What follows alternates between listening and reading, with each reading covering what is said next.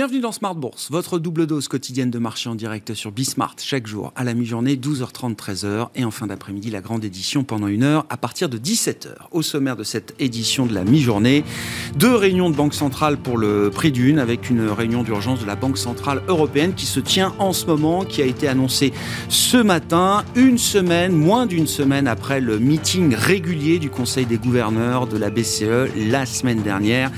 L'état du monde change très très vite sur les marchés et oblige donc à une discussion d'urgence au sein de la Banque Centrale Européenne sur la question de l'euro et du risque de fragmentation des marchés euh, obligataires, des coûts de financement entre États souverains au sein de la zone euro, hein, un risque de fragmentation qui s'est déjà matérialisé par un, écartement significatif des spreads, comme on les appelle, hein, le spread italien versus Allemagne étant la mesure généralement considérée comme euh, la meilleure du, euh, du risque de fragmentation en, zone euro. Les taux italiens à 10 ans en absolu ont franchi les 4% ces euh, dernières heures. Le spread s'est écarté à plus de 230 points de base.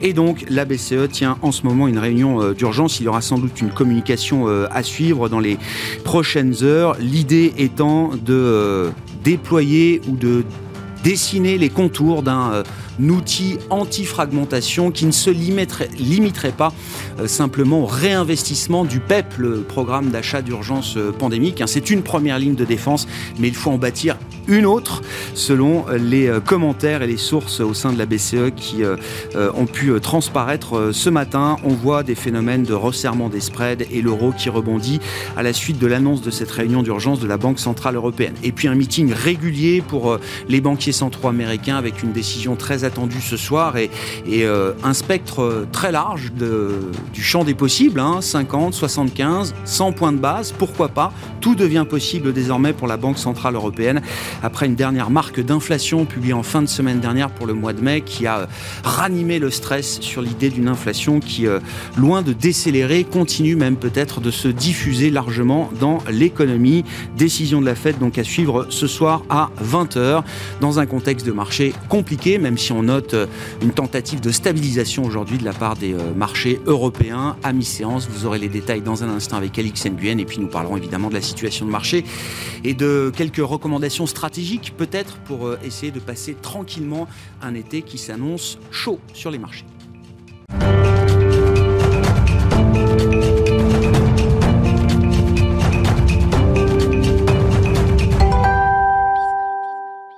Des marchés hein, qui restent quand même sous le coup d'une série de séances très négatives avec euh, un gros sell-off lundi sur les marchés américains. On tente de reprendre pied en ce milieu de semaine, semaine d'échéance trimestrielle, rappelons-le également, avec un peu de vert à mi-séance pour les indices européens. Le résumé du jour avec Alix Nguyen. Après avoir cédé plus de 5% ces trois derniers jours, la bourse de Paris tente de se stabiliser à la mi-journée. L'indice se trouve porté par des rachats à bon compte. La prudence reste cependant le maître mot alors que des décisions de politique monétaire de la Fed se profilent. Si l'hypothèse qui domine reste celle d'un relèvement de taux de 50 points de base, celle d'une hausse de 75 points se propage. Les nouvelles prévisions de l'institution en matière d'évolution future des taux seront surveillés de près. Sur le plan des indicateurs en zone euro, la production industrielle est inférieure aux attentes. Celle-ci a augmenté de 0,4% en avril, après une baisse d'1,4% le mois précédent. Et puis toujours en zone euro, la balance commerciale se creuse encore en avril. Elle s'est établie à moins 31,7 milliards d'euros en avril, soit en baisse par rapport à mars. À noter que cet après-midi seront publiés aux États-Unis l'indice Empire State de la fête de New York les ventes de détail, les prix à l'importation et les stocks des entreprises. On relève aussi euh, qu'après la forte correction d'hier, les mouvements sont désormais plus limités sur le marché obligataire. Euh, sur le marché des changes, le dollar se tasse légèrement face à l'euro. Dans l'actualité, des sociétés Euronext annoncent avoir bouclé avec succès euh, la migration de son centre de données historique de Basildon au Royaume-Uni vers un nouveau site basé à Bergame en Italie. Air Liquide et le groupe ADP annoncent pour leur part un projet de création de la première co-entreprise d'ingénierie spécialisée dans l'accompagnement des aéroports pour leur projet d'intégration de l'hydrogène dans leurs infrastructures. L'IF annonce avoir conclu un protocole d'accord avec les chantiers de l'Atlantique pour le développement de plateformes de production d'hydrogène sur des parcs éoliens en mer. Et puis euh, Total Energy indique s'associer à la compagnie euh, des bois du Gabon avec pour objectif de développer un nouveau modèle de gestion forestière. Tendance, mon ami, les infos clés de marché deux fois par jour à 12h30 et 17h dans Smart Bourse sur Bismart avec Alix Nguyen.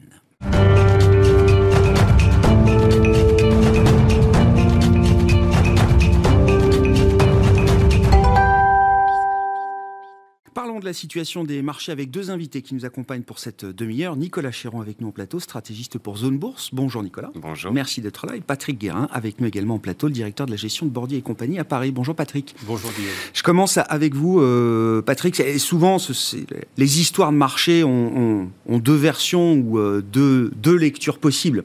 Quelle est la lecture que vous faites là de l'agitation euh, autour des banques centrales euh, En ce jour euh, précis, réunion d'urgence à la Banque centrale européenne sur la question de la fragmentation et des, spreads. Réunion prévue évidemment, évidemment de la Fed, mais avec l'idée que on est peut-être prêt à ne pas tenir la parole donnée, c'est-à-dire l'idée des 50 points de base qui mm. avaient été balisés, mais peut-être qu'il faudra en faire plus, comme le demande le marché aujourd'hui. Est-ce qu'on se dit les banques centrales sont flexibles, agiles, capables de s'ajuster à des euh, risques de marché qui évoluent très rapidement. Hein, euh, d'un jour à l'autre, la mhm. situation euh, peut, peut, changer. Est-ce qu'on se dit les banques centrales sont peut-être en train de paniquer, de perdre le, contrôle du narratif de l'inflation? Je n'irai peut-être pas jusqu'à dire que les banques centrales sont en train de paniquer, mais ce que je peux en effet confirmer, c'est qu'elles sont dans la plus grande des difficultés. Euh, la, dernière euh, livraison des statistiques de l'inflation aux États-Unis, vous l'avez évoqué euh, tout à l'heure, Grégoire, était absolument désastreuse. 8,6% hein. en annualisé, c'est insoutenable. C'est insoutenable pour les banquiers centraux, c'est insoutenable aussi pour euh, les pouvoirs euh, politiques euh, américains. Donc il faut impérativement qu'elles montrent leur capacité à essayer de faire quelque chose je dis bien essayer, parce qu'elles ont euh, un moyen d'intervenir sur la demande, pas sur l'offre, on le sait. Et par exemple, la hausse du prix du pétrole, c'est quelque chose qu'elles contrôlent absolument pas et qui participe de la hausse de l'indice. Donc, euh, euh, la seule façon pour la Banque centrale, c'est effectivement de montrer qu'elle est capable d'accompagner en remontant ses taux. Et toute la difficulté, c'est de savoir jusqu'où, combien. Vous l'avez dit aussi, les, les, futurs sur les Fed Funds pratiquement à 100% aujourd'hui s'attendent à une hausse de 75 bips, quand la Banque centrale, il y a encore quelques jours, communiquait sur 50 points de bips, mais pas plus.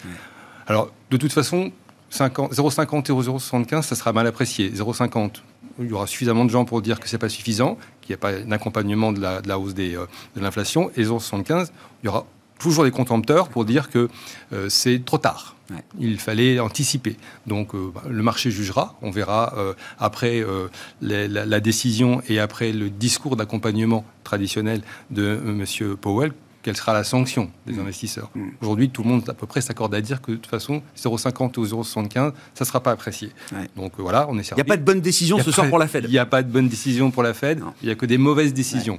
Mais il y a une décision à prendre, quoi qu'il en soit. Et en tout état de cause, aujourd'hui, au moment où on se parle, euh, l'hypothèse d'une pause sur euh, la hausse des taux dans les deux ou trois mois à venir. Oui, c'est fini. Fini, terminé. Hein. C'est bien de le rappeler.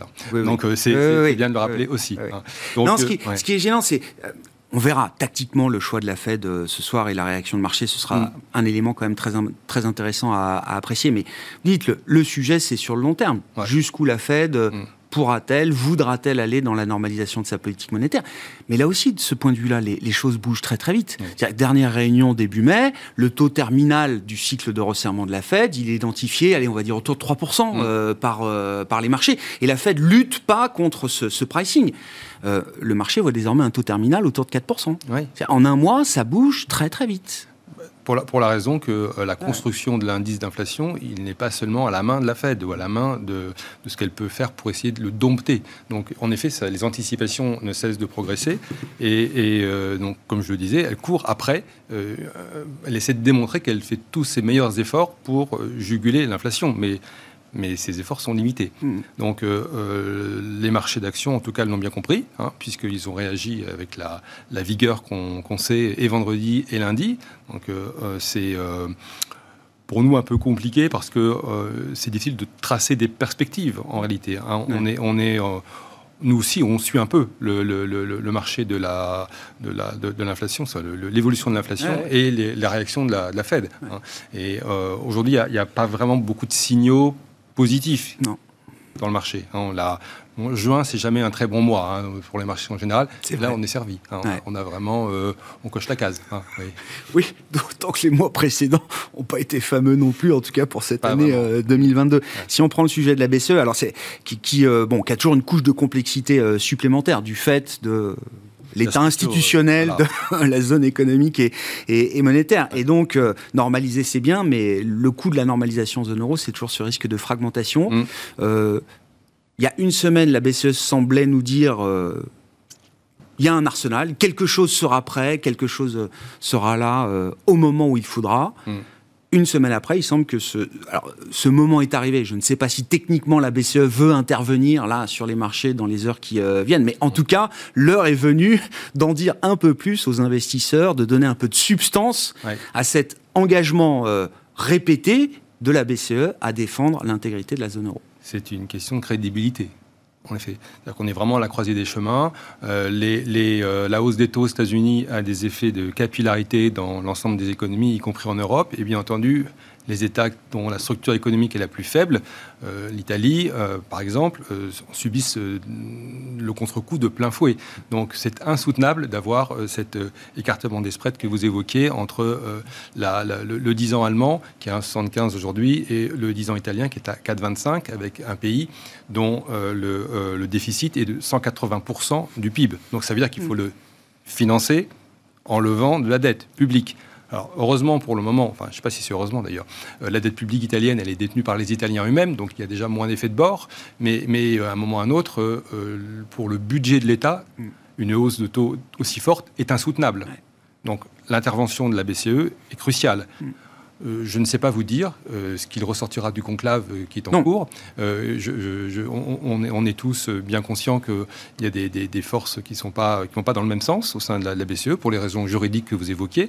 Et on sait traditionnellement que les pays d'Europe du Nord ne sont pas très enclins ah à sortir de l'argent de leur portefeuille pour aller accompagner la, santé fragile de leurs voisins du Sud. Hmm. Donc c'est toute la, toute la, encore une fois, la crédibilité de Mme Lagarde et de son conseil qui est en jeu. Ouais, on en est rendu à un, nouveau moment, euh, whatever it takes. Hein, C'était mmh. le 2012 de Mario Draghi. Dix ans après, il faut euh, euh, réaffirmer cette promesse et lui donner de la substance. Oui, mais ce qui est compliqué, c'est qu'il y a quelques semaines encore, la BCE communiquait en disant on va progressivement ralentir nos rachats.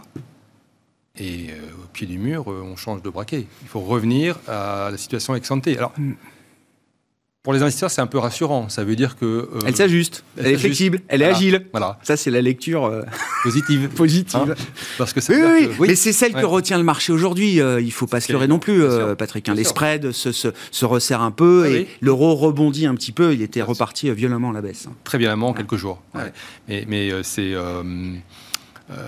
quelque chose qui, qui en soi, n'apporte pas forcément non plus que des éléments positifs, hein, puisque puisqu'on on, était tous à peu près d'accord pour dire que c'était plutôt raisonnable que de dire que la BCE, comme d'ailleurs la Fed, devait réduire son bilan.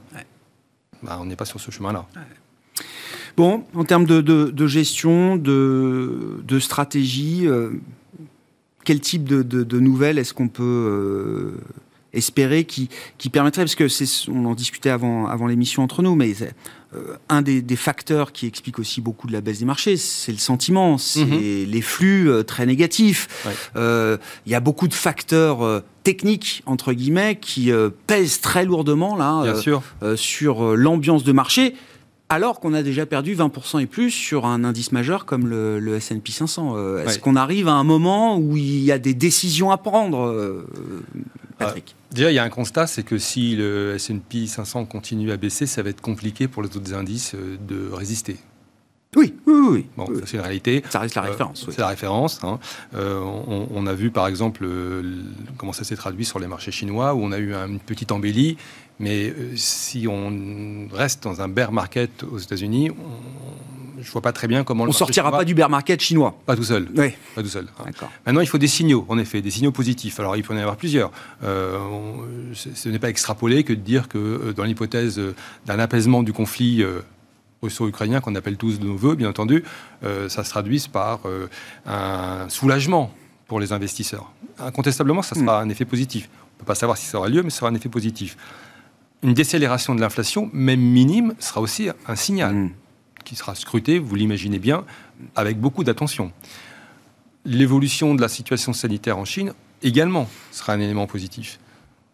si ça s'améliore, j'entends, bien entendu. Donc, on va regarder ça avec attention et on en traduira des conclusions et surtout des applications pratiques dans les portefeuilles de nos clients, puisqu'aujourd'hui, on a choisi depuis le début du mois de mars, j'avais eu l'occasion de vous l'indiquer, d'adopter une position vraiment sous-pondérée sur les actions et de conserver une poche de cash suffisante pour euh, être opportuniste, on saisira les opportunités si opportunité il y a. Oui, c'est ça.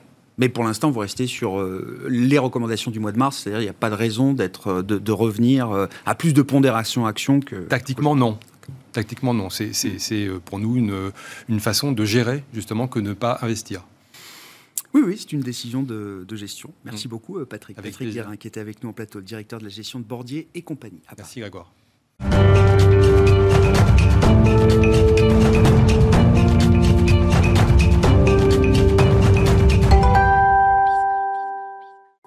Poursuit cette discussion de marché avec Nicolas Chéron, je le rappelle, à nos côtés en plateau également euh, aujourd'hui, stratégiste pour, euh, pour Zone Bourse. un commentaire hein, sur la situation de marché, l'analyse de marché. Euh, on en a discuté déjà avec Patrick Guérin. Nicolas, qu'est-ce qui vous fait réagir? Qu'est-ce qui vous intéresse là dans cette journée de marché? Chaque journée se suffit à elle-même en ce moment. Donc prenons les informations les unes après les autres. On pouvait se douter début 2022 que ce serait pas une année facile. Mais là, ça, devient, ça devient pénible et euh, on sent qu'il y a une déprime qui s'installe, euh, que ce soit euh, chez vous et moi au quotidien. Non, mais le sentiment joue, joue un rôle important. Il y a le sentiment des, gérants, il y a le sentiment des commentaires, des commentateurs, il y a le sentiment du, public, des acteurs, et c'est vrai que en ce moment, on sent vraiment une déprime. On voit un peu tout tout en noir. Mhm. Voilà, on sent qu'on est un peu sur le, fil du rasoir, un marché qui est, qui est lourd et qui en plus est très peu liquide, donc qui peut aller très vite dans un sens et dans un autre. Alors c'est vrai que si vous osiez évoquer les peut-être les, petites portes de sortie, euh, voilà, c'est un marché. On en avait d'ailleurs parlé ensemble il y a un mois et demi, deux mois où typiquement on peut avoir des contre-pieds relativement violents et des bear market rally, les fameux euh, rallyes haussiers qui s'intègrent à l'intérieur d'une dynamique baissière de moyen terme. Hmm. Donc, euh, on l'a déjà vu. C'était redonnez-moi au mois de mars. Là, on, a, on avait repris. Euh, hmm. Alors au mois de mars, donc on fait un creux. c'est fin février, tout début mars sur le 440. On regagne 19 Ouais, ouais, d'accord. En ligne droite. D'accord. Ce choc-là, euh, c'était un choc qui a cassé la dynamique haussière euh, de moyen long terme et qui nous a rendu, on va dire, plus neutres. Mm. Euh, et après ce choc-là, on a eu une deuxième lame de fond, qui est la lame de fond inflation trop élevée, mm. les banques centrales vont devoir agir plus que prévu.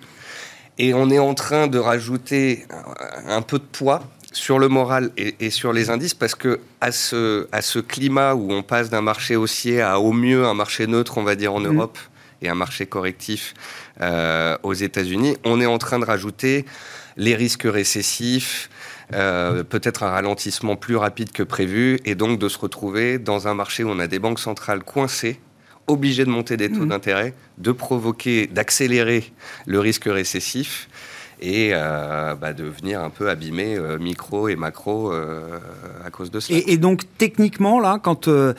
alors je sais que l'idée de bear market est un consensus de marché qui n'a pas d'autre valeur. Hein. à moins 19, on n'est pas mieux qu'à moins 21 sur, sur un indice. Mais quand même, est-ce que ça change quelque chose? Vous le disiez, ces rebonds de bear market... D'ailleurs, comment il faut, comment il faut le, jouer quand on est investisseur? C'est un risque à la hausse qu'il faut prendre en compte. Euh, ça veut dire que c'est compliqué également d'être très short, y compris dans un marché baissier. Même quand le marché est baissier En fait, c'est extrêmement complexe. Ça limite le champ des, des actions de marché possibles. C'est extrêmement complexe parce que les investisseurs qui étaient trop investis, qui voient le marché rebondir, se disent Ah, bah c'est bon, et puis en quatre jours, on retrace tout et de nouveau, c'est la panique qui mhm. s'installe et on se dit ah bah j'aurais peut-être dû alléger. Et puis on est un peu coincé par le marché. Donc c'est c'est très dur pour notamment ceux qui sont rentrés sur les marchés ces deux trois dernières années, parce qu'avant c'était euh, le marché baisse de 10-15, hop ça repart. Euh, et, là il y a des valeurs qui baissent, qui rebondissent, il y en a d'autres qui baissent, qui rebondissent pas. Mm, mm. Donc en plus, il faut être extrêmement sélectif. Euh, c'est un marché de traders. Franchement, c'est un marché de traders, de professionnels, de gens qui sont devant leurs écrans et qui vont essayer, en fait, avec le trading et peut-être parfois des positions baissières, de venir, euh, euh, comment dire, combler une partie des pertes faites sur les positions de, de moyen terme. Mais l'investisseur particulier qui ne peut pas être devant les marchés au quotidien, etc., euh, gère, on va dire, son, assiette globale et son risque pour pouvoir dormir tranquillement le soir, mais, comme vous le disiez très justement, a tout intérêt à lever le pied et à mmh. moins intervenir dans ce mmh. type de marché. Mmh. Le concept du bear market, pas bear market, etc. Euh, c'est spécial parce que même si le Nasdaq a perdu 30%, il n'est même pas revenu sur ses records d'avant oh. Covid. Euh, entre le point bas du Covid et le point haut, je ne connais plus la performance, je crois que c'est 80% de hausse en 18 mois. Quasiment doublé. Donc, on peut perdre encore 10-15% que sur les graphiques de long terme. C'est juste une respiration légitime après un mouvement haussier. Euh, spectaculaire, oui, oui, oui, exceptionnel. Exceptionnel on a tout trop gonflé. On a trop gonflé les cryptos, on a trop gonflé les actions, on a trop gonflé l'économie, on a, on a lancé la locomotive un peu trop vite. Et puis là, d'un coup, on doit, euh, on voit toutes les poches des marchés, toute la spéculation. Une phase de décompression, quoi, décompensation, euh, décompensation après le, boom euh, post-Covid. Complètement. Donc on est dans un retour à la normale. Mm. Alors c'est vrai que quand on passe d'une euphorie à la normale, bah, ça, ça, engendre ce sentiment de déprime. Euh, quand je regarde le 440, bah ça va. je veux dire, on est à 6000 points. On a perdu 15% euh, par rapport au plus haut. 15% alors qu'on nous dépeint un mmh. cadre où on devrait être à 5000 ou 4500 points. Alors, est-ce que ce ça risque est plus important aujourd'hui Ça veut dire, eh qu'on peut perdre 15%. Est-ce que c'est ça le nouveau risque? Voilà, ça veut dire qu'on peut perdre 15% très, très vite. On en avait parlé aussi la dernière fois parce que bah, de toute façon, on est dans un marché qui se cherche depuis des mois, donc c'est toujours la même chose. Hmm. On peut avoir une capitulation parce qu'on a des marchés qui sont sur des niveaux horizontaux majeurs. On a les banques centrales au tournant, on a les échéances trimestrielles. Donc s'il y a une semaine où on doit tout casser, ouais, c'est ça. Celle-ci ou euh, le début de la semaine prochaine. Et si on casse tout, ça peut aller très vite, parce qu'il y a ce manque de liquidité dans les marchés, et on peut très vite perdre 10-15%, mais ce qui ne serait pas une mauvaise chose, parce qu'enfin, on assisterait peut-être à de la, de la capitulation. Hmm. Euh, souvent, euh, quand on a le début de la baisse, on est dans le déni. Les gens ne veulent pas couper leur position. Je vous avais expliqué il y a, il y a un mois que même si des indicateurs de sentiment comme le Fear and Greed Index de CNN étaient très bas, et qu'on pouvait se dire ça va rebondir, etc., comme d'habitude. En fait, non. Il faut regarder le positionnement des investisseurs. Et ils n'ont rien coupé. Hmm. Et donc, ce qu'il faut pour qu'un marché rebondisse, c'est que les particuliers sortent. Hmm. À, force de déprimer, à force d'avoir peur, à force d'entendre que ça va être une récession. C'est la réalité euh, implacable, terrible des, eh bien, marchés. Euh, ils vont sortir. Et c'est à ce moment-là qu'on a de la forte chute, des volumes historiques, une capitulation et et qu'on peut peut-être trouver un. C'est pour ça que la situation, sans capitulation, la situation change pas. Bah oui. Une capitulation, ça peut permettre peut-être de changer la dynamique, de changer la situation et les perspectives euh, pour, pour les marchés. On pourra se dire que c'est fait on pourra atteindre les objectifs de tous les analystes de Wall Street qui désormais sont d'accord pour 3400 points sur le S&P, donc 10% de baisse supplémentaire par rapport au cours actuel. Ce qui sont, ce S&P 3004, c'est le niveau pré-Covid. Voilà. ça, ça. on aurait effacé les deux ans de Covid, mars 2020, mars 2020. C'est pas alors ça fait mal dans certains portefeuilles. c'est là où il faut être diversifié. C'est là où l'investisseur rentré sur les marchés en 2020 sur les sociétés de croissance est à moins 80% déjà. Donc, euh, donc euh, c'est là aussi où on est content d'être en France. Mm. Parce que, bon, on a l'effet euro, certes, mais on a un 440 qui perd 16%, qui se tient bien. En fait, moi, ce que je vous dis depuis des mois, c'est on a au mieux un range, une latéralisation horizontale. Et aujourd'hui, le risque, c'est quand même qu'on traverse un peu à la baisse. Et au pire, mais, mais c'est un pire qui, qui a aussi des bons côtés. Oui, je comprends. Euh, on y va et puis c'est fait. et en fait, c'est d'être dans cette situation d'attente toutes les semaines. C'est usant. Qui nous use. et donc. Euh, et donc, il faut se détacher un peu des écrans et attendre euh, des événements. Qu'est-ce que. Ouais, alors, juste pour enchaîner là-dessus, Nicolas, de manière assez pratico-pratique, quand on est un investisseur et pas forcément un trader. Les traders, euh, mhm. ils seront devant leurs écrans, euh, ils prennent leurs responsabilités. Mais quand on est un investisseur, qu'on veut gérer son risque, qu'on veut pas non plus totalement déserter les marchés euh, actions parce que on se dit que c'est quand même là sur le long terme euh, où il y a le plus d'espérance de gain et qu'il y a peut-être d'ailleurs des opportunités spécifiques euh, à, saisir aujourd'hui. Comment c'est quoi les deux trois règles clés, règles d'or là pour celui qui pourra profiter un peu de, de vacances cet été et qui a pas envie de passer toute la journée sur son écran de téléphone? Alors je dirais que d'abord, il faut euh, poser la question du profil de l'investisseur. Est-ce que c'est un investisseur plutôt dynamique qui faisait un peu de temps en temps du trading, des achats de creux en 2020-2021, auquel cas, lui, doit clairement lever le pied? Est-ce que c'est un investisseur qui avait un petit peu euh, dérisqué en début d'année, qui est euh, globalement diversifié et qui, lui, en fait, ne doit pas tant bouger que ça? Oui, c'est ça. Voilà. Euh, il y a aussi beaucoup d'investisseurs débutants, notamment des jeunes, qui sont rentrés en 2020-21 pour faire une méthode qu'on appelle le dollar cost average, le DCA. C'est des achats mensuels programmés. Mm. Et beaucoup d'entre eux me disent les marchés chutent, faut-il que j'arrête mon programme d'achat Que je continue d'acheter ou pas? Voilà. Alors qu'en fait, la définition même de ce programme de long terme, d'investissement de long terme, c'est de se dire de toute façon, on passe les crises, de toute façon, le marché est rémunérateur et sur 120 ans, c'est le plus rémunérateur de tous. Donc, on va même profiter de la crise, hmm. du marasme, pour continuer d'empiler les positions, de faire grossir sa poche investissement action sur le long terme. Et en théorie, on doit voir les crises, les baisses, les récessions comme des bonnes occasions d'acheter. On n'arrête pas les euh, programmes d'investissement. D'acheter des bons titres. Après, nous, chez Zone Bourse, on a, on va dire, gelé les portefeuilles, un peu comme ce que vous disiez avant, en attendant d'avoir des signaux de marché. Mm. On sent que l'énergie commence un petit peu à patiner. Le secteur de l'énergie. Oui, oui, oui. On a vu le pétrole WTI hier toucher les 124 dollars, c'est son plus haut annuel en cours de clôture. Si ça passe pas là et qu'on refluait, l'énergie qui, est beaucoup montée, bah et, oui. et où certains ont, pu faire des gains, eh ben oui.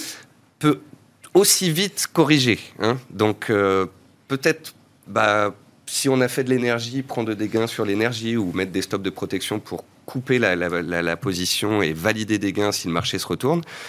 Et puis garder une poche de cash parce qu'on n'a pas envie d'être sur nos iPhones à la plage. Non, surtout pas. Après les six mois qu'on vient de vivre, il faut laisser les iPhones à la maison. Il faut qu'on se détende. L'investisseur doit ne doit pas forcer. Voilà. Bon, Semaine décisive et puis on suivra évidemment euh, l'été quand même euh, sur les marchés. Un Smart Bourse sera là pour vous accompagner jusqu'à fin juillet. Petite pause euh, début août et puis on se retrouvera à partir du, à partir du 21 août, je crois, pour, pour la rentrée de l'émission. Merci beaucoup messieurs. Merci d'avoir été avec nous aujourd'hui. Nicolas Chéron, Zone Bourse et Patrick Guérin, directeur de la gestion de Bordier et compagnie, qui était avec nous en plateau pour cette demi-heure d'émission. On se retrouve à 17h en direct pour une nouvelle heure complète sur Bismart.